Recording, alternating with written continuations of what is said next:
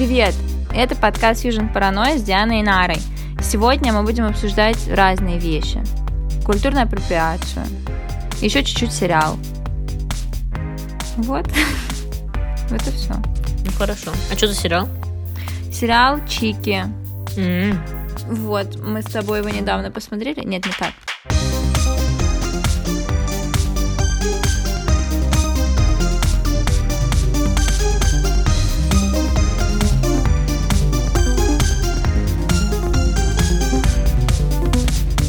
Слушай, недавно по твоему совету посмотрела сериал Чики. Очень мне понравился. Блин, у меня, у меня аж нутро болело от вообще несправедливости, от желания Да. крушить. Вот у меня ужасная проблема с этим сериалом. Как бы первые пару серий были абсолютно как бы я прям не могла перестать их смотреть. Мне, о- то есть они очень завораживающие. Ты очень правильно подметила, что они как типа горько, но трагикомедия. А потом, понимаешь, я не могу оторваться, потому что я хочу быстрее досмотреть, потому что я не могу уже настолько как бы переживать за этих всех персонажей. То есть это настолько глубоко все на меня действовало, все, что там с ними происходило, что я такая, блин, ну ладно, хватит уже, когда это закончится. Вот, и поэтому у меня тоже самое, у меня абсолютно те самые эмоции. То есть я просто, мне кажется, видимо, вырвана из российской действительности слишком.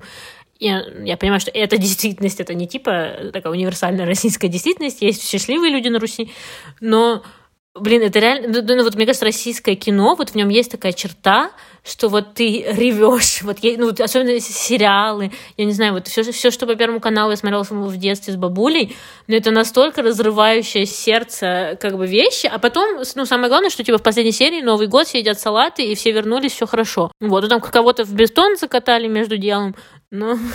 Вот да, я, я вспомнила сериал «Всегда говори всегда» по Второму каналу, тоже про тяжелую судьбу двух женщин из российской глубинки, которые просто в разные, разные вообще препятствия жизненные им на пути встречаются, но там, конечно же, хэппи-энд любовный. Но и тут есть еще такая другая, как бы, русская киношка, знаешь, которая, которую мне раньше нравилось смотреть, а теперь нет. Типа Левиафана, которая просто такая, типа, все говно. Я такая вот думаю, все-таки, конечно, я уже хочу смотреть искусство про то, как все говно, но типа, ну какая-то там надеждочка есть все-таки. Они типа все говно и как бы ложись и умирай. Понимаю, о чем ты. Вот, поэтому я очень тревожилась за финал этого сериала. Раскрывать его мы не будем. А нам нужно рассказать, в чем замес, может быть? Ну, да- давай-то давай обсудим. Ну, типа, чисто этот сеттинг, Да. и, сеттинг. ну, а потом критикинг. Да, давай. делать. Сеттинг, потом критикинг. Сеттинг, в общем, в чем? Сериал про четырех девчушек. Четырех?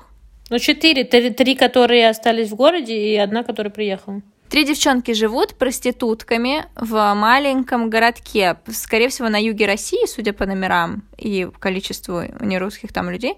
Живут э, проститутками такими дорожными, стоят возле кафе придорожного, проституируют. И тут их, короче, кто-то типа похитил, это все происходит типа за кадром, непонятно что, но, в общем, суть в том, что они как-то очень избили своего похитителя, за ними пришла полиция и такая, все, идемте в полицию. А потом приезжает другая, четвертая персонажиха, такая с короткими волосами, в красном мини-купере, вся такая, а где девчонки? А хозяин кафе говорит, а девчонки в полиции. Она такая, ну ладно, пойду, типа, их заберу. А ты решила, типа, всю первую серию рассказать, да? А, нет. Плохо, да, я рассказываю? Нет, ну просто ты расскажешь, типа, все те события, которые не важны вообще на истории. Ну, типа, то, что они их похитили, то, что их там в ментуру увезли.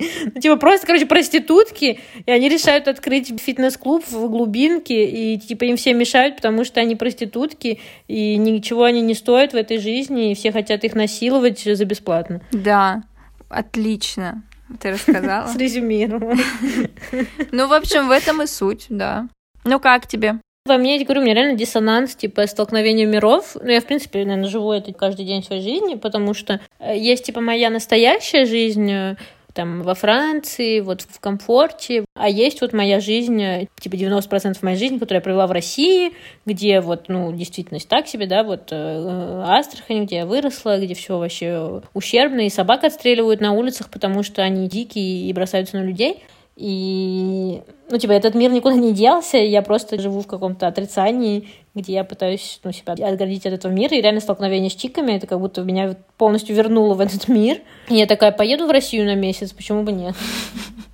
У меня нет такого глубокого контраста, потому что я все еще живу в России. Как ты вообще выживаешь? Какие новости с фронта? Обожаю сравнивать себя с жертвами войны. В прошлый раз мы себя с кем сравнивали? С зэками? Да. Теперь жертвами войны. Ну, в общем, да, сериал такой. Но это все такое, знаешь, типа, вот как ты посмотрел по телеку такую прям жи- жизягу. Но это немного убирает от какого-то художественного приколюхи этого сериала. То есть это все еще как бы хорошее художественное произведение, мне кажется, круто сделано. Да, отлично. С классной картинкой, музыкой и драматургией, и режиссурой, и вообще вот этим всем. И персонажи все просто вообще топич. Угу. Нет, с этим я согласна сто процентов. Как я тебе уже сказала, э, мне кажется, в России сериалы могут снимать только армяне. Сто процентов. Но да, прикол в том, что режиссер и типа автор сценария этого сериала это Эдуард Оганесян, армянский режиссер, у которого, кстати, было камео в сериале. Да? Какого он играл? Он был этим травматологом, который мальчику, сыну главной героини, руку вправлял. Такой бородатый. А, я не знала, что это он. Но, кстати, помнишь, ты говорила, что тебе кажется, что все нерусские в этом э, сериале злодеи? Да. Тебе до сих пор так кажется? Да. Да? Ну, я тебе говорю, мне кажется, все просто все ну, хотя да, наверное. Я хотела сказать, что все мужчины злодеи в этом сериале, но с другой стороны, видишь, этот, эта женщина, которая в банке работает, она что ж такая, типа... Она мусульманка. Да. Вот она тоже свинья. Да, она тоже свинья. Нет, мне кажется, там действительно не, не, не хорошее какое-то отношение к нерусским людям. Я не поменяла свое мнение. Ну, я согласна с еди... вот единственное, да, реально, что мне не понравилось в этом сериале, ну, я, я, наверное, я не знаю, как, э, насколько я могу сравнивать Астрахань и вот, э, ну, вот эти все южные города, ну, считай, Ставрополь тоже примерно вот в этой же зоне, да, находится, вот это, типа, рядом с Кавказом, но все таки Не, ну там даже эти опекуны приехали на машине со ставропольскими номерами. Реально? Прям из Ставрополя наехали. Ставрополь тоже камео свое имел там. Ну так вот, я хотела сказать, что мне кажется, ну я вот сейчас, это будет прям реально дискурс этого зажравшихся американцев, типа, типа, почему так мало репрезентейшена в этом сериале? Ну почему, например, расизм, который часто существует в таких мультикультурных, мультинациональных городах, маленьких особенно, мне кажется, вот эта сторона, ну, не была показана. Но мне кажется, что это главные персонажи же не национальные меньшинства. То есть так вы, вышло, что жертвы как бы русские люди. Да, да. И нам показывают, как мучают их. Где у тебя там будет место вот этому? Не, не друг я тебе. Ну, можно было. Ну, вот, например, вот эта вся параллельная линия с этой какой-то девочкой, которая не, не вся присутствует у себя в голове, которая сирота, которая тоже проститутка и... Э, поняла, помню? Uh-huh, да. Которая... Ну, не будем говорить, что с ней случится. Да, не будем. Вот, это же была какая-то мини, видишь, ответвление в какую-то сторону. Ну, то есть, например, могли какую-нибудь кавказскую проститутку туда заиметь. Ну, нет, ну, в смысле, я к тому, что, с одной стороны, мне нравится, как этот сериал очень во многом показывает, ну, насколько патриархальное общество как бы полностью лишает права вообще всего женщину. И мне, кстати, вот было интересно, это было так задумано или просто как бы через какие-то мизогинные репрезентации режиссеру удалось воссоздать вот реально, ну, то как бы патриархальное отношение к женщинам, которое существует у нас э, в обществе. Ну, то есть, например, вот я о чем говорю, например, сцена, где парня одной из э, девушек пырнули ножом, и она вся такая, типа, жесть, ну, то есть в шоке и на эмоциях. Ее папа говорит, вот, ты тут вся розета расплакалась, мол, уйди отсюда, не мешай мужчинам, типа, работать.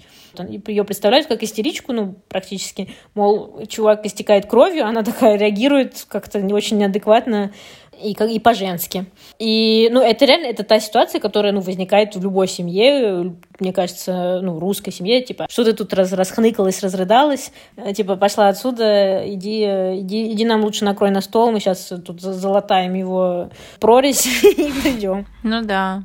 И то есть, и мне интересно, он, ну, это он это сделал как бы с критическим комментарием или просто, ну, потому что а, ну мне кажется, тут, знаешь, это больше как, типа, даже если он такой весь не сексист, он, скорее всего, рисовал реалистичных персонажей, которые, скорее всего, не были бы такие, типа, я уважаю твое личное пространство как женщина, твои эмоции, если ты хочешь конечно, переживать. Конечно, конечно. Вот в этом плане еще меня очень, например, раздражал этот парень Зек, который как бы отличный чувак, но он постоянно ставил перед фактом эту девочку, когда они шли куда-то гулять, и, и типа, и она все время соглашалась, то есть она такая, у меня типа нет времени, а он наставит, она такая, ну ладно, пойдем. Вот, понимаешь? Или вот этот момент, когда, типа, она ему отправила свою фотку, он ей скинул дикпик, и они начали смеяться с этого. Но мне показалось, что это, типа, про то, как, типа, проститутки по-другому реагируют на члены. Ну, возможно, да.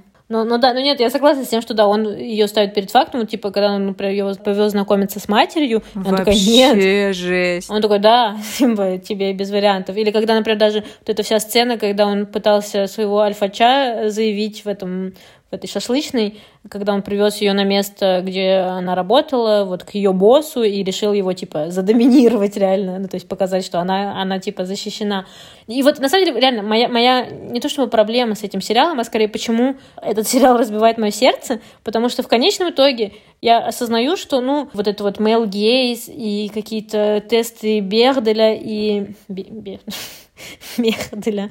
И эм, как бы вот эта вот критика через э, феминистическую призму вот этого всего, ну, в конечном итоге в России в, то в этом контексте реально, если ты женщина, ты никто, и тебе реально нужен кто-то, кто будет тебя защищать и кто заступится за тебя, когда тебе будут набивать рожу, и кого, типа, можно будет пырнуть вместо тебя или вместо твоего престарелого отца, который тоже, опять-таки, мужчина и тебя защищает, как бы я понимаю, что ну, это было бы очень странно, если бы в конце они такие вышли бы победительницами, потому что, ну, типа, girl power и все такое. Ну, типа, нет, типа, нужен реально мужчина. То есть, получается, как бы...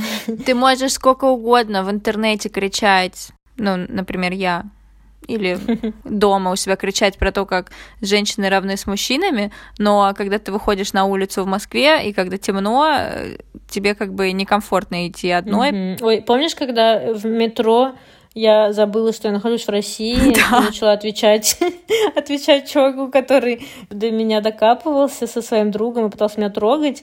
И потом, когда мы ехали в такси, и, кстати, ты такая, типа, вдруг нас везут тоже убивать друг кто-то как в другую сторону. И чтобы, как бы, единственная возможность, как бы, обезопаситься, это было звонить по телефону и говорить, алло, мужчина, который мной управляет, ты сможешь прийти меня встретить и защитить да. от других мужчин? Это вот самые мои беспомощные моменты. Я ненавижу вот эти ощущения, когда, то есть я вся такая в своей голове сильная, независимая и типа все могу, и как бы действительно все могу в ситуации, когда ко мне не относятся как типа к какому-то низшему существу, а потом я как бы встречаюсь с действительностью, когда мне нужно, чтобы защитить себя или чтобы чувствовать себя в безопасности, мне нужно как бы пародировать каким-то мужчиной, который меня должен типа защищать или что-то такое.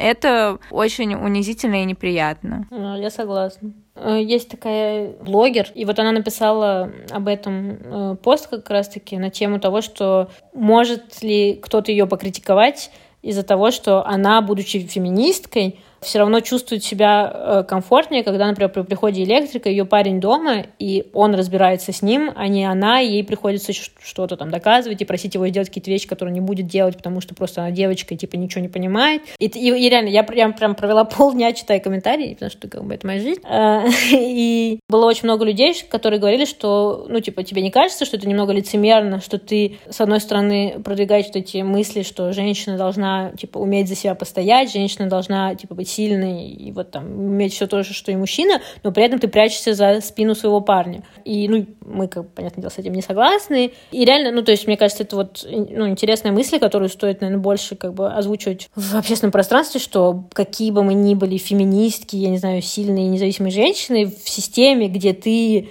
в угнетенном, не хочу говорить положении, но в положении, где за то, что ты женщина, тебе реально может перепасть как бы больше, сильнее, и тебе сложнее делать определенные вещи, это вполне нормально прятаться за спиной там, своего парня, своего отца, и, ну, никто не обязан постоянно жить, вот, идти по острию ножа и как бы рисковать своей жизнью, когда к тебе приходит электрик, и ты один на один э, с ним у себя дома, и вот какие-то в каких-то таких ситуациях. Да, я абсолютно с тобой согласна.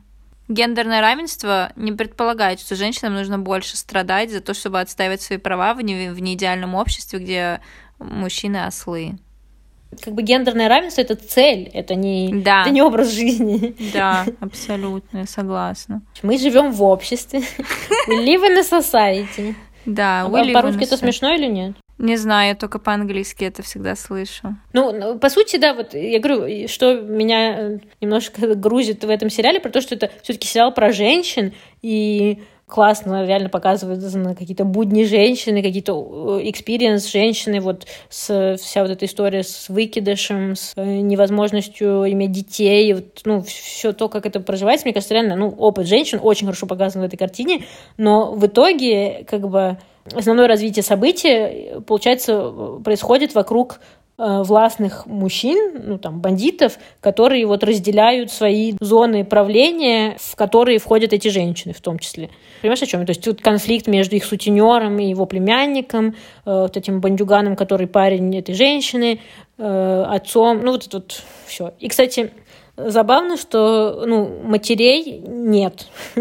Это как типа в диснеевских мультиках. Как нет, есть матери. Ну, только одна. Ну, в принципе, нет ни одной материнской фигуры. Но, с другой стороны, это, наверное, как бы тоже, это не то, чтобы они так э, специально сделали, потому что мы не хотим больше женщин, но потому что, когда у тебя мать присутствует, меньше вероятность, что ты закончишь на панели, потому что, ну, Понимаешь, о чем ну, я? Да, но вот, кстати, у них же у всех, ну, у большинства, у них, типа, классные фигуры отцов или там дедушек, они такие, типа, приятные люди, которые вот за ними их защищают и так далее. Что тоже то. Ну да, с одной стороны, да, очень хорошие люди, приятные люди, но как бы я не хочу сейчас заниматься этим виктимизацией секс-работниц и так далее, но где были эти приятные люди, которые откладывают себе на похороны сколько-то там тысяч рублей, когда их дочь занималась проституцией? Да. Понимаешь? А ты думаешь, они знали об этом?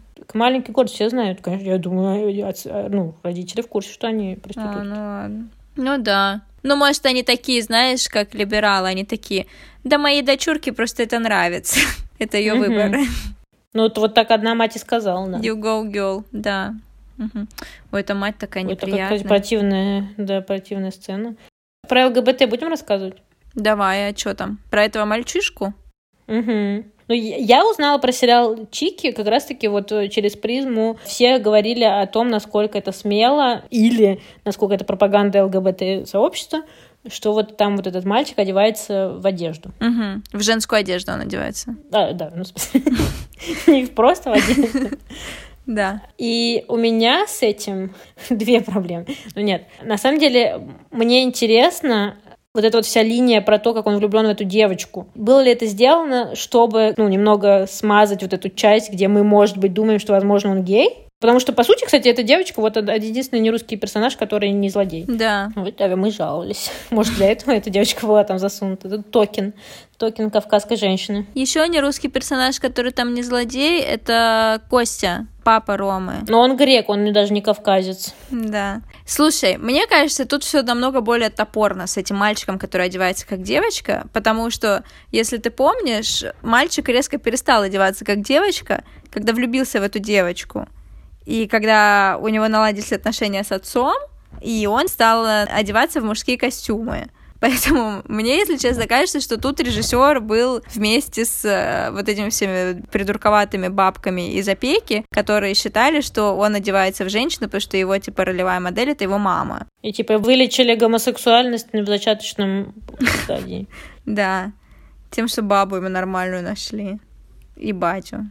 Я не уверена, ну я, я не, так, не так прочитала вот этот весь все развитие событий. Мне кажется, он, он там все-таки, он еще еще продолжает одеваться. Ну, нам меньше это показывает, потому что это одна и та же сцена, как бы уже неинтересно. Но там есть один момент после того, как он начинает тусить с этой девочкой, когда как раз органы опеки приходят и снимают на камеру из-под тяжка, когда он танцует.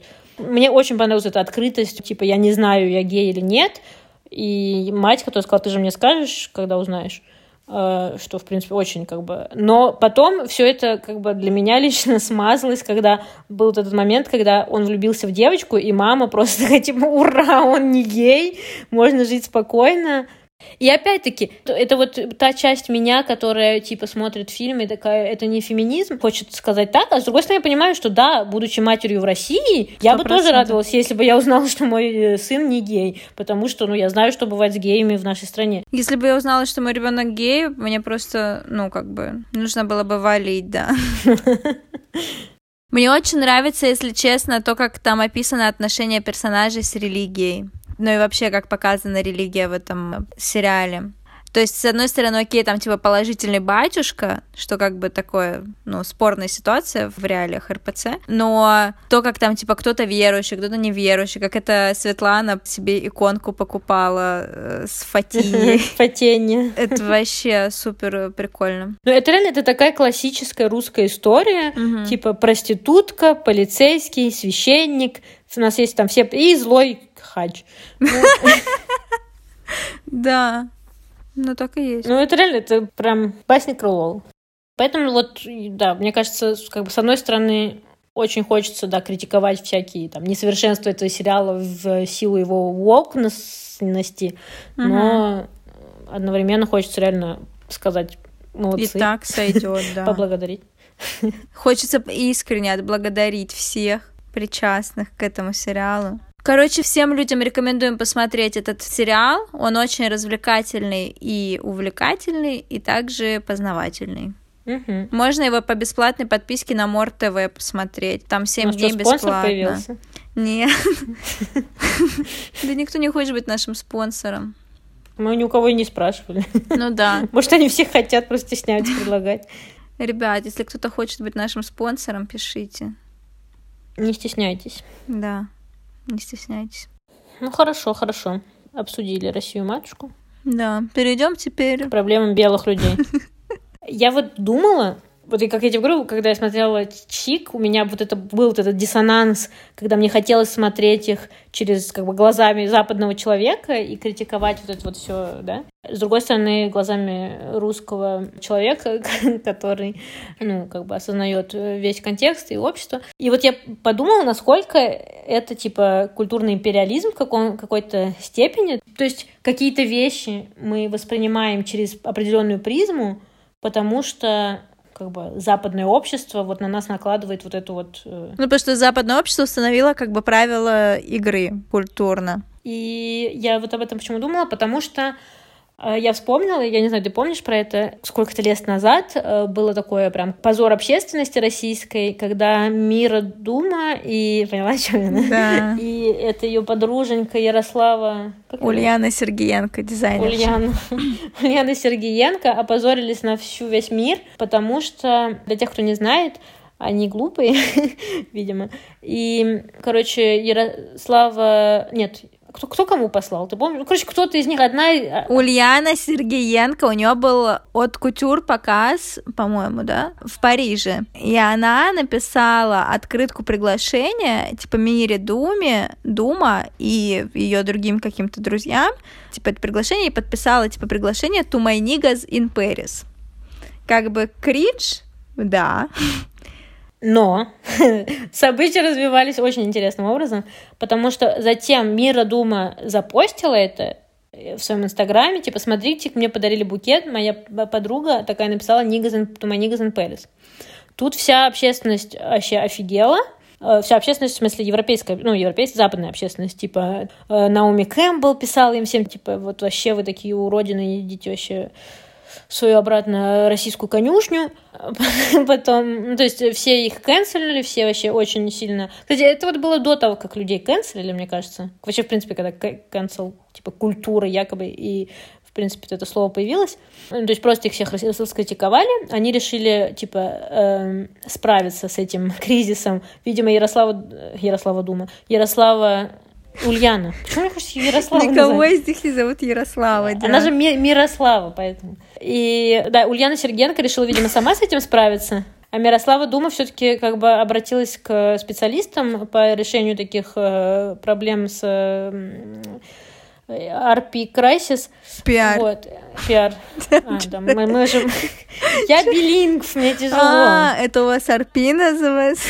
Весь мир наоборот. У нас прилагательные в конце ставятся. Ну, они то, что странные в этой Франции. Так вот, э, и, значит, Мирослава Дума сказала, раскаиваюсь, извините, закрыла все свои посты в комментарии, сказала, вообще очень извиняюсь, вообще очень некрасиво поступили. В то же время наша любимая э, я... Ульяна Сергеенко. Ульяна Сергеенко написала, что я думаю, типа, собственно, сочинение раскаяния из разряда «Я не могу быть расистской, потому что у меня дочка от армянина, и я никогда вообще не считала себя расисткой, не считаю, и думаю, что вы вообще все обнаглели, но раз уж вам так стрёмно от этого, и сорян. И все, короче, всех пукан прорвало еще сильнее. Они такие, типа, зачем ты написал такое извинение? И плюс все писали э, в комментариях, что, типа, вообще, ну, армяне белые люди.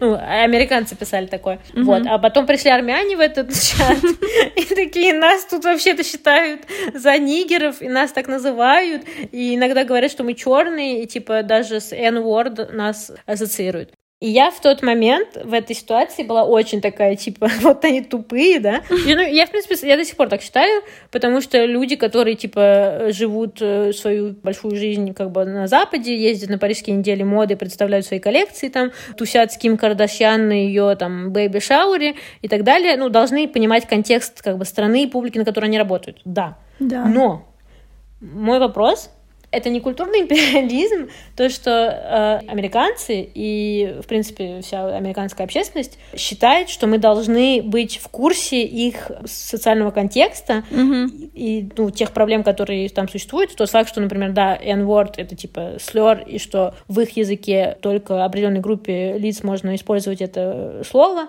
И, ну, тот факт, что они вот с этим наездом наезжают на русских людей, типа, вам нельзя это говорить, потому что вы не черные, ну как бы... То есть долж, должен ли весь остальной мир страдать из-за того, что белые американцы были расистами на протяжении своей недолгой истории? Угу. Ну вот да. Ну, ну, насчет всего мира не знаю, но просто мне кажется, Россия реально на таком странном, ну, немного странную позицию в этом всем занимает, потому что мы реально, мы типа, с одной стороны, вроде как Запад, и делаем вид, что мы Запад, но мы же вообще не Запад. Mm-mm. М-м. Мы не Запад. Ну, то есть, да, как бы, плюс, во-первых, ну, почему-то считается, что Россия — это вот представитель, типа, белой расы, да, хотя, ну, нифига не так, и, ну, реально, у нас многонациональная страна, у нас очень много представителей, ой, нет, так нельзя, да, говорить, азиатской расы. А что за раса? Монголоидной? Ну, не, ну окей, ладно, забей. Ну, короче, у нас очень много разных э, национальностей и этнотипов, фенотипов, размеров черепа нашей. Страна работы, страна На каждого господ. любителя. И опять-таки, то, что, мне кажется, Андрей, по-моему, говорил на каком-то из подкастов, ну, у нас нет вот этой истории рабовладения. Типа, в России рабовладели... Э, Собственными ну, людьми. Я не говорю, что в России нет расизма, и у нас про это есть два выпуска. Э, можете почитать литературу соответствующую. Но, но реально, вот на этом, вот если уйти все таки в глобальную политику, вот с какой стороны находится Россия? Со стороны опрессоров или со, со стороны жертв культурного и вообще любого империализма? Ну, особенно культурного на данный момент. Я думаю, что Россия находится, конечно же, со стороны жертв культурного империализма потому что, ну, Россия не навязывает, не, не в положении навязывания своих каких-то культурных э, кодов всему миру. То есть все-таки мир перестал быть э, биполярным, где Россия как бы тоже имеет значение, или там Советский Союз.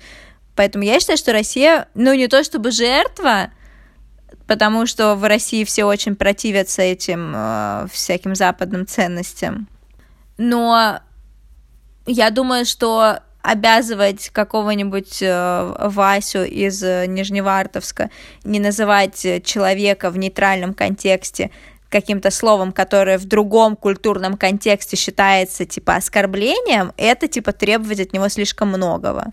Это требовать от него знать вообще историю и, опять же, социальный культурный контекст друг, другой культуры. Угу.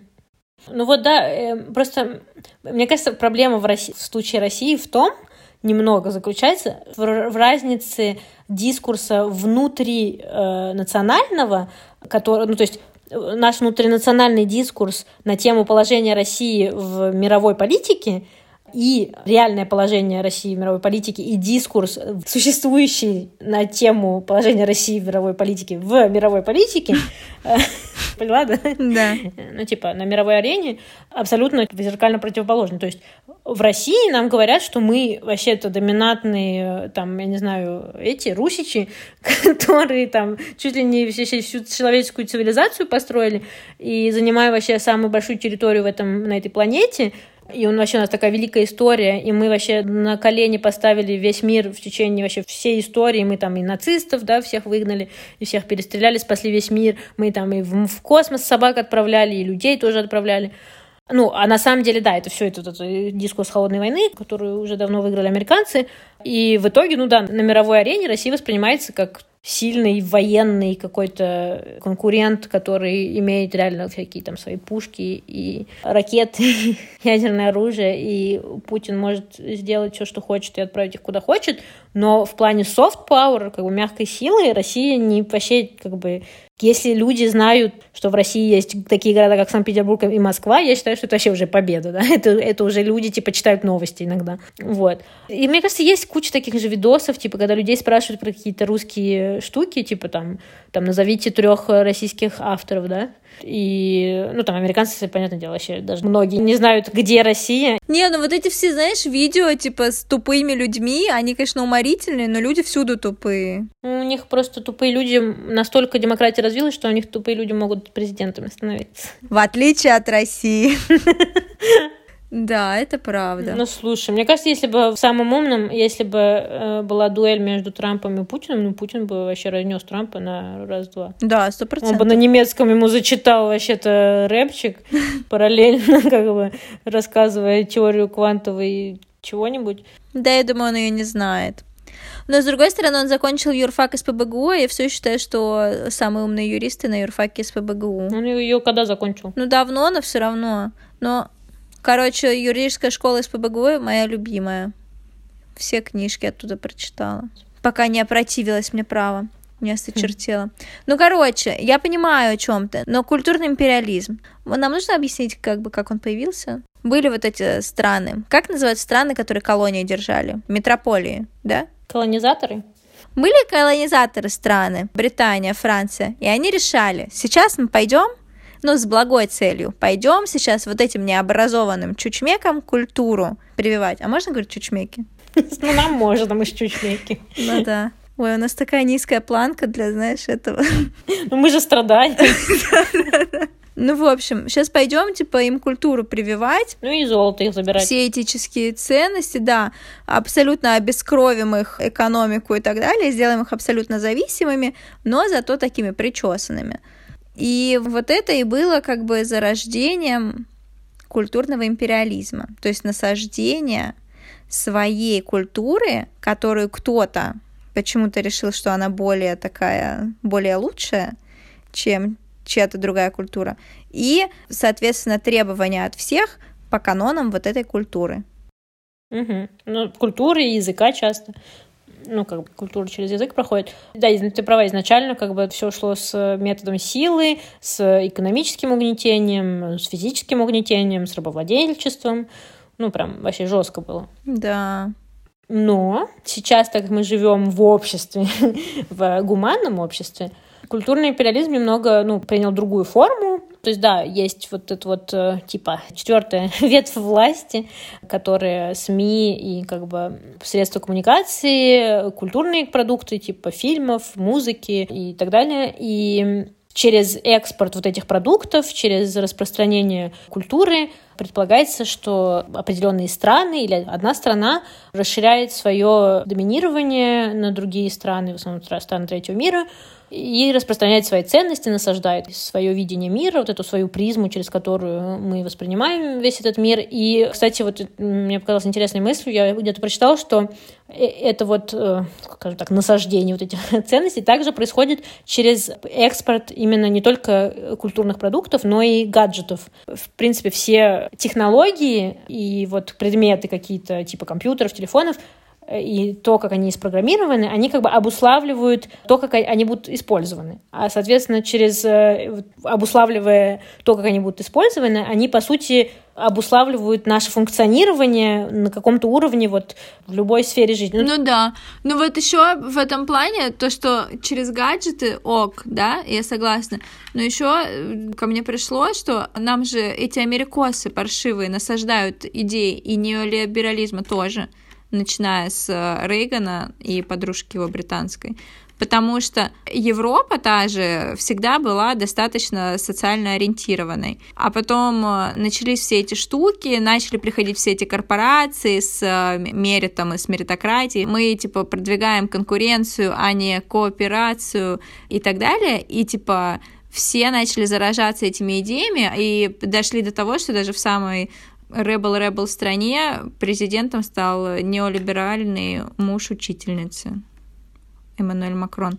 Или точно так же, извини, на наших оппозиционеров, которые тоже такие, типа, все неолибералы, если повезет, если не повезет, то нацики. Ну вот, да, на самом деле, хорошо, что ты сказал про неолиберализм, потому что в чем как бы проблема и как бы парадокс культурного империализма, это вот можно, мне кажется, на примере России и неолиберализма э, проследить про то, как у нас просто все купились на этот дискурс богатого папы, бедного папы, э, на то, что ты можешь, ты создаешь свой личный бренд, как бы сделай обложку своей документалки, как на Netflix, и вообще продвигай свой личный бренд еще, еще сильнее, всем в глотке. Но у нас как бы все еще коллективное мышление, все еще женщину убивают э, за то, что они там, как ты говоришь, голубцы неправильно пожарили, и все еще, чтобы попасть к хорошему врачу, нужно по договоренности в карман ему еще положить деньжат. Это кто-то какой-то был, кстати, э, на эту тему исследование, но про Польшу, про то, как как раз таки был вот этот конфликт э, именно культур, шок, культурный шок, когда в постсоветскую Польшу начали там приватизировать какие-то штуки и вот насаждать этот неолиберализм, а чуваки, ну, только как бы у них только коммунизм закончился, и они вообще такие, типа, вот мы там по, по блату, по договоренности, они такие, вы чё, вы чё тут, как бы всем, каждому, всем вам дают возможности, всем одинаковые, типа, неолиберализм, давайте, вы сможете все, что вы захотите, только как бы верь в себя и покупай наши айфоны. Они такие, не, ну мы с пацанами договорились, там нам чисто директор по блату, как бы, да. Ну, то есть, реально, насколько это реально неадекватно сопоставлять вот эти ценности и насаживать их в культуру, ну, где инфраструктура отсутствует для того, чтобы эти ценности реально работали, как бы это проблематично. Да, вот я, я согласна, что неолиберализм в России — это очень хороший показатель того, насколько культурный империализм абсолютно инородные вещи пытается впихнуть вообще в другой контекст. Быть неолибералом в России — это типа ты что, с ума сошел? Да. Типа, мы, мы все, все можем, ты что, на выбор не ходил? Проснись. Я просто хотела подвести это к вопросу про культурную апроприацию. Пожалуйста. Потому что, ну, это такое все вот на слуху, и все всех любят критиковать за культурную апроприацию. И, ну, как мне кажется, культурная апроприация напрямую связана с культурным империализмом. Угу. То есть, по сути, культурная апроприация становится проблематичной в тот момент, когда она используется угнетателями и, во-первых, они берут какую-то часть культуры, как бы декоративную часть культуры, которая им нравится, и совершенно не, как бы, не вдаются в контекст, сакральность, в какой-то смысл, стоящий за этой культурой, и используют это, ну, в большинстве случаев для какого-то профита личного. И ну, в США реально это вот вся вот эта история про культурную апроприацию, и не только, кстати, мне кажется, в принципе, на Западе ну, мне кажется, все-таки в Америке это более как бы такой капец важное какое-то явление. Потому что в Америке любят орать больше, чем в других местах. Ну, есть такое, да. вот, и опять-таки, я очень хочу быть согласна со всем и сказать, что да, культурная апроприация — это плохо, и что как бы так и есть, я с этим согласна. Но, опять-таки, мне кажется, часто забывается вот этот момент про динамику как бы силы, отношения силы и власти. То есть как бы именно вот в этом и проблема культурной апроприации, это, это именно неравенство, скажем так, сторон, и то, что та страна, которая имеет больше власти, использует какие-то, не знаю, по сути, ресурсы, ну, в данном случае не экономические, как было в случае с колониализмом, там, не рабочую силу, не, не рабов, а культурные ресурсы э, другой угнетенной группы используют для получения как бы профита. Вот. И опять-таки, почему я спрашиваю, почему я, я задаюсь этим вопросом, потому что Россия где вот стоит на, этом, на этой истории, и насколько в России можно, в России можно культурно апроприировать какие-то другие культуры. Понимаешь, о чем я? А но в каком контексте Россия может культурно апроприировать? Ну, не, не Россия, а вот русские люди скорее. Короче, мне интересно, во-первых, что ты думаешь, может ли человек, один как бы индивид, культурно апроприировать что-то? Ну, то есть, типа, вот, вот эти все белые люди с дредами. И второй был вопрос, ну, это, опять-таки, наверное, это возвращение к э, вот этой истории про Ярославу Думу, про, про то, что, ну, вот э, насколько, например, да, если в России люди, там, я не знаю, апроприируют себе элементы культуры, э, например, индейцев американских, насколько это проблематично. Вот я, короче, прочитала на Guardian статью Дивули, которую я фоловлю в Твиттере. В общем, девушку зовут Эш Саркар, насколько понимаю, она этнически индуска, и статья называется «Why we need to pause before claiming cultural appropriation». Типа, почему нам нужно немного притормозить, а не сразу кричать, что, типа, культурная апроприация. И вот она очень, как бы, прикольно пишет про то, что, типа, нужно различать культурную апроприацию, когда она действительно вредная, и просто, типа, кринж.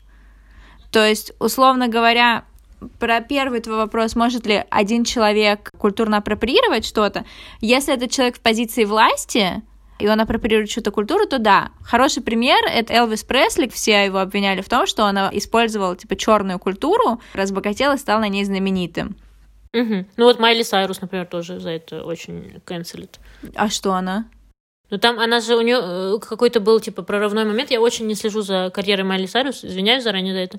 Но там был какой-то момент, когда она вот э, перешла из этой country girl в Badass Beach, когда она надела вот эти золотые зубы на себя А-а-а. и стала тверкой. Ну ты помнишь, это было шоу, где она тверкает и так еще языком делает, и все такие были, типа, чего? Не помнишь? Это вот, короче, был тот момент, когда Майли Сайрус стала, типа, вау, Майли Сайрус, которую мы знаем, и, по сути, многие Когда она на этом блестящем шаре крутилась? Ага, ну, тоже. Я не, не знаю, это в рамках одного концерта было или разных, но это вот примерно одна и та же эпоха. И вот многие представители афроамериканского э, комьюнити в США считают, что, ну, это супер культурная апроприация, и что вот как раз-таки она сделала состояние себе репутацию на апроприировании черной культуры, ну, как бы на тверкании. Ну, вот тут я бы, конечно, наверное, все-таки не приравнивала бы ее к Элвису Пресли, потому что Элвис Пресли стал популярным, когда черные люди были в угнетенном, непопулярном положении. То есть там, типа, были какие-то камерные джаз-музыканты и были какие-то единичные эти, а сейчас черная культура — часть американской поп-культуры. И вот тут я не знаю, как бы то, что Майли Сайрус на себя золотые зубы надела, это, типа, культурная апроприация или просто, типа, кринж и не тактично? Ну, черные же все еще как бы угнетенная группа. Ну, я имею в виду, что есть артисты, равные или более популярные, чем Майли Сайрус, которые типа черные. То есть это не так, что она подмяла под себя эту культуру, монополизировала ее, и единственное, как Элвис Пресли, транслирует ее вот, ну, типа на национальной сцене. Ну, мне так кажется. Ну, я не совсем согласна. Ну, как я понимаю, что ситуация с Элвисом Пресли намного более жесткая, потому что, ну, это было когда, да, э, было все хуже. Но мне кажется, все-таки тут есть проблема с Майли Сайрус в том плане, что, по сути, она как бы взяла ну, причем она же, понимаешь, она, она это делает, опять-таки, более в декоративном формате, то есть то, что она вот надела на себя золотые зубы, и вот, то есть это больше ее имидж такой, она такая, типа, я вот, как э, все остальные, тоже тушу в такой андеграунд-тусовке и курю траву и потом выхожу замуж за суперарийского брата Криса Хемсворта. Ну, то есть, понимаешь, это же это не типа cultural appreciation, понимаешь, это не типа она такая, вот мне так нравится черная культура, сделаю-ка ей амаш. я понимаю. А она типа построила весь свой имидж на том, что вот я тверкаю, хоть у меня и нет попы. Ну, я понимаю. Ну, наверное, да, Майли Сайрус тоже в этом примере подходит. То есть, мой ответ на твой вопрос — да, один человек может культурно апроприировать. Ну, подожди, когда я говорю человек, это я имею в виду именно прям, ну, типа, пешка. То есть Майли Сайрус, она не человек, она типа суперзвезда. Хорошо, вот мой пример. Я обычный человек. В своей голове я суперзвезда, и в глазах моих родителей. Вот, но как бы нет, да? Я купила себе кашпо которая, короче, там кашпо в виде Будды, Будды да, Будды, точно.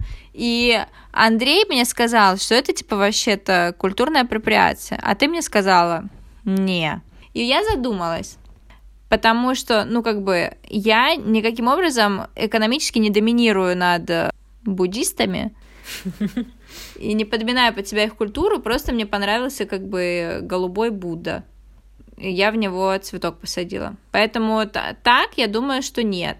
То есть, условно говоря, мне непонятен контекст, с которого зародился весь диалог про культурную апроприацию, когда какая-то девочка выложила свое фото на выпускном, где она была в платье, которое было похоже на кимоно, и мальчик ей написал «My culture is not your prom dress». И типа это стало мемовой фразой и так далее. Вот с тем, что девочка надела кимоно на выпускной, при том, что она не как бы культурно не вправе носить кимоно, мне это ну непонятно, как бы если ты хочешь надеть кимоно, ну как бы надень кимоно. Ну вот, поэтому мне кажется, тут как бы есть конфликт именно в том, что, во-первых, есть типа иллюзия про то, что потребитель решает все на рынке. Почему? Потому что я считаю, что, скорее всего, нет, человек, как индивид не может культурно апроприировать другую культуру, ну, вот именно на уровне индивида, но как бы компании могут. И, например, какая-нибудь Бершка, которая такая взяла кимоно и нашила кимоно за 500 рублей и продавала их, и такая апроприировала себе кимоно, это да, это, это культурная апроприация, они делают на этом деньги, плюс еще они как бы, ну, делают это плохо, и как бы, ну, там еще всякие этичные вопросы, этические вопросы на эту тему есть, но не будем вдаваться. Вот. Но вот человек, когда идет в Бершку и покупает себе кимоно в Бершке, он... Поддерживает ли он культурную апроприацию со стороны корпорации? Когда ну да, например, если я такая, я, я съездила в Япония не так кимоно носит. Я съездила в страну кимоно и такая себе купила кимоно в магазине кимоно в стране кимоно и в городе, который очень славится кимоно. Кимонобург. Я такая привезла его и ношу его, ну, и когда у меня спрашивают, типа, откуда твое кимоно, я такая, ну, это я когда ездила в страну кимоно, я там у производителя кимоно, чья семья производит кимоно на протяжении, как бы, поколений, я вот у них купила. Вот насколько э, это вот этично, мне кажется, да. Потому что вот это, насколько я понимаю, основное как бы зерно вот этой культурной апроприации. Если ты поддерживаешь оригинал мейкера культуры, и ходишь там и всем рассказываешь. Ну, то есть, будучи, конечно, ты будешь звучать как душнила, когда будешь рассказывать, да. ты кимоно купил. Но... А знаете, где я его купила? А вот, там вот, где кимоно производят. Да, но с точки зрения как бы культурной апроприации, где вопросов не будет. Типа, ты купила кимоно, ты поддержала вот японских этих мастеров кимоно, круто когда ты пошла и купила его Forever 21 или там в Бершке, ну, как бы, я бы все еще не стала на тебя возлагать личную ответственность, потому что, скорее всего, ну, тебе просто понравилось, как выглядит это платье. Ты не обязана идти и образовывать себя по этому поводу. Но тут, да, конечно, вопрос в том, что, наверное, Forever 21 или Бершки не нужно на масс-пошив отдавать какие-то культурные токены. Да, правильно это называется? Да, но, понимаешь, вот, опять-таки говорю, мне кажется, тут есть вот эта вот мнимая иллюзия про то, что когда я покупаю свое платье Forever 21, во-первых, я спонсирую корпорацию, которая там детский труд эксплуатирует и там вот это вот все. Плюс я вот э, спонсирую их производство. Ну, то есть платя из своего кармана за вот такую, такой продукт, который культурно апроприирует, там, я не знаю, Японию и Китай, я, по сути, говорю Forever 21, продолжайте делать так, как вы делаете, потому что я вернусь еще и куплю еще что-то. Ну вот тут, вот, вот здесь я бы не, стала эту ответственность возлагать на потребителя, конечно же. То есть, опять же, мне кажется, что потребитель делает кринж, когда он так носит, наверное, но Рублем не голосуют, короче. Рублем не голосуют, да. Но это то же самое, что, типа, почему ты топишь за марксизм, а сам, типа, покупаешь вещи у корпораций? Ну, потому что, блин, у тебя нет другого выбора. Может быть, я, типа, такая фанатка, знаешь, японской культуры, но у меня нет денег, чтобы поехать в Японию, в Кимонобург, и там у какой-то древней семьи покупать за бешеные бабки это кимоно. Но я все еще как бы сижу в интернете и фанатею от японской культуры. А тут Forever 21 за 500 э, рублей возле моего дома продает кимоно из синтетики которое издалека вообще не отличишь от настоящего. Нужно ли меня клеймить э, хейтером японской культуры, когда я хочу так сделать? И пойти и купить, просто потому что я не могу себе позволить как бы путешествовать по миру и потом быть душнилой и рассказывать, в каких уголках с планеты я побывала и поддержала местных ремесленников. Просто я, когда э, готовилась к этой теме, немного смотрела... Э, я решила пойти в обратную сторону и изучить аргумент типа противника — и посмотрела видео, которые объясняют, что такое культурная апроприация и почему это плохо. Не то, чтобы я была полностью не согласна с их аргументами, не то, чтобы они были мои противники, но я решила все равно понять как полностью аргументацию. И вот они часто говорят, что корпорации могут использовать э, какие-то элементы культуры, если, как ты говоришь, да, они работают с людьми из этой культуры, если они, э, там один чувак сказал, если они даже сняли какой-то информационный ролик, который объясняет, что это значит в этой культуре, и что вот мы такие взяли, апроприировали, но это потому, что этот иероглиф означает свобода женщинам. И вот если, да, если для компании, которая вот продает, например, продукты, которые культурно апроприируют что-то, работают люди из этой культуры, и, соответственно, ну, по сути, они тоже получают прибыль от этого, то, мол, это норм. То есть проблема возникает в том, что когда эти все люди, персоны, все равно, ну, мы их как бы критикуем, потому что, как ты говоришь, это девочка, которая в платье кимоно, ну, никто же не спросил у нее, а она, может, это кимоно купила в кимоно Бурге, может быть, она, ее прабабушка, я не знаю, японская рукодельница, которая шила это кимоно на свою на смертном одре, я завещала ей его носить на выпускной бал. Ну, то есть единственное, что мы оценим, это да, вот она белая, на ней э, какой-то маркер культуры другой, все, угнетатель, апроприация. Но это, если честно, очень неолиберальный ответ как бы системной проблеме. Типа, давайте наймем людей, таких маскотов и покажем, вот они наши шви и так далее, тоже представители коренных народов, на чьей культуре мы зарабатываем Они, деньги. кстати, в свет-шопах там прям и работают на месте локально. Они отшивают, условно говоря, ваши кимоно за гроши. Так что аутентичный опыт. Ну вот, да, и вот у меня еще другой вопрос возникает, потому что это у меня вопрос от наших слушателей, ну, кстати, нет, на самом деле неправда, это вопрос от Натана, который наш не слушатель. Вот он мне говорит все, я вот не знаю, как с ним не соглашаться, то есть как будто я чувствую, что я не соглашаюсь, но не знаю, как это саргументировать. Вот он говорит, что Бейонсе занимается культурной апроприацией. Хороший поинт, учитывая, что типа, типа Бейонсе живет жизнью белого человека, Э, ну, да, что Бейонсе вообще американка, но она такая вдруг в последнее время, и чем дальше, тем глубже уходит в африканские корни, в африканские костюмы. Ну, причем, что он, кстати, ну, по сути, очень справедливо заметил, что она, опять-таки, тоже использует декоративные, то есть она взяла какие-то моменты культуры про вот костюмы, прически, и вот особенно, мне кажется, апогеем вот этого всего вышла ее песня Black Skin Girl. Я не знаю эту песню. Ой, послушай. Она прям очень... Там она вот с... Там, кстати, ее дочка поет. очень забавно. Она поет как я. То есть плохо. И, и вот там вот весь текст про то, что вот ты девочка с э, черной кожей, ты такая молодец, такая красавица. Очень, я, кстати, обожаю эту песню, очень классно, мне кажется. Но справедливо, да, то, что в, в этом клипе и в этой песне очень ну, чувствуется немного как бы неаутентичность вот этого всего селебрейшена африканской культуры, к которой, по сути, Бейонсе не совсем относится, во-первых, а во-вторых, она немного свои ценности типа феминизма накладывает на культуру, которая все-таки, ну, все еще немного, ну, сильно патриархально. Мы смотрели фильм «Кьютис», поэтому мы знаем. И, ну, то есть а, она такая вся вот девочки с черной кожей, мы такие классные, мы такие свободные, можем делать все что угодно, а тем временем у них там критеры отрезают, и это называется как бы дивный новый мир.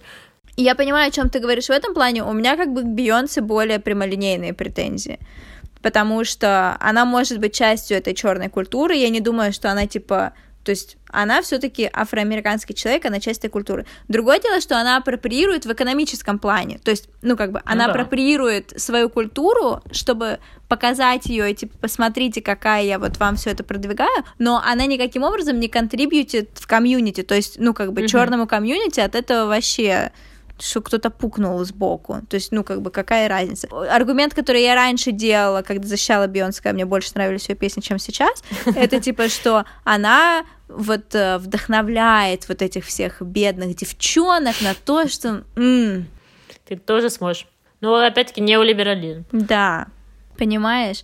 То есть, мне кажется, что когда ты Бейонсе, ты все-таки дальше от черного человека, чем белый сосед черного человека, да, в неблагополучном районе. Поэтому я бы тут, конечно, наверное, согласилась бы с Натаном, что она культурно апроприирует свою собственную культуру ради собственной выгоды. Ну вот, еще другой момент, который меня интересует в этом всей истории, это вот то, что африканская культура, в кавычках, ну, не существует ее, да, как бы Африка — это континент, там много стран, и много разных вообще культур и вариаций, э, не знаю, религий, обрядов, маркеров каких-то, но при этом есть вот это вот какой-то афроамериканский дискурс, который, ну вот комьюнити дискурс, который отвечает типа за всю африканскую культуру. Понимаешь, в чем? Ну, то есть, да. по сути, у них, например, есть право на всю африканскую культуру, что бы это ни значило. Да, сто процентов. То есть Бейонсе такая выбелила себе щечки и пошла вещать про за весь африканский континент. Ну, как бы нет, подруга. По поводу твоего второго вопроса, можем ли мы, как русские люди, апроприировать других э, лохов, которых мы как бы не угнетали? Вот тут я тоже обращусь к статье вот этой Эш Саркар, а, где она рассказала про типа скандал у абсолютно уморительный, который произошел в Канаде на конкурсе коренной песни, где типа одна представительница коренного народа Кри использовала какой-то голосовой, голосовую практику, которая свойственна другому коренному народу, типа кря. кря. Да.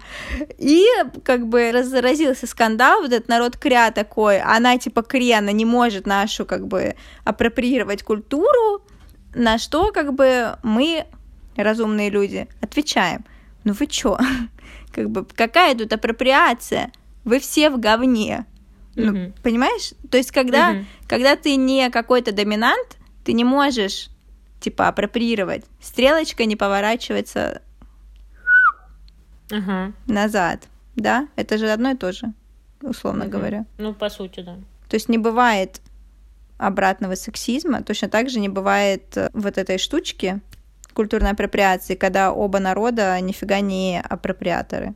Вот так, мне кажется. Ну вот да, но это, это, это просто, ну да, это типа просто заимствование с другой культуры, видимо. Ну, ну это, поэтому, мне кажется, в России, в принципе, есть этот диссонанс, то, что мы так любим жаловаться на то, как э, вообще cancel культура вообще не алё, и что мы должны иметь право быть расистами, потому что мы, как все-таки белые люди в большинстве своем, э, вот сейчас в этой прогрессивной повестке, ну, оказались на стороне угнетателей. Но мы никогда ими не были, и мы тоже как бы в жопе, и нам, ну, не нравится, что нас считают за угнетателей, потому что, ну, мы, типа, у нас нет той власти, которая есть у угнетателей, и поэтому нам хочется, типа, держаться за вот то, типа, минимальную свободу, в которой мы думаем, что у нас есть, это вот быть расистом.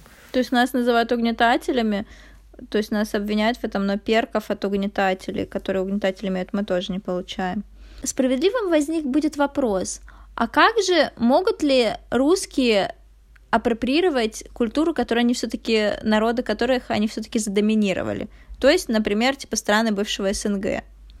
Я думаю, что могут, но, если честно, но я не могу не представить контекст. Да, они русские настолько как бы обнокшие, самовлюбленные в свои пельмени и хейтят все остальные культуры и насмехаются над ними, что тут даже вопроса об этом нет. Mm-hmm. Вот так, мне кажется. Ну вот да. Ну вот мне интересно, вот я бы, наверное, возмутилась, если бы открылся какой-нибудь кавказский ресторан, даже не сказала армянский, кавказский ресторан с русскими владельцами. Ну, потому что это, во-первых, будет невкусно. Ну, потому что без души. Без души. Вари свой борщ, который умеешь. Русские люди, оставьте как бы нормальную кухню нам. Открывайте свои как бы борщевни. Мы отвечаем за юмор, за еду. А вы, ну... За квартиры, видимо. Судя по объявлениям на ЦИАНе. Да. Дианка, когда ты в последний раз что-то культурно апроприировала? Я в последний раз культурно апроприировала. Ну, я стараюсь так не делать. Но я вот в детстве косички заплетала себе. Да, я тоже. Ну вот, видимо, тогда вот и последний раз я апроприировала. А я вот кашпо это злочастное купила. Ой, я тверкала недавно. И как тебе? Да прикольно. Ну это же какая-то спортивная активность, кстати, нет?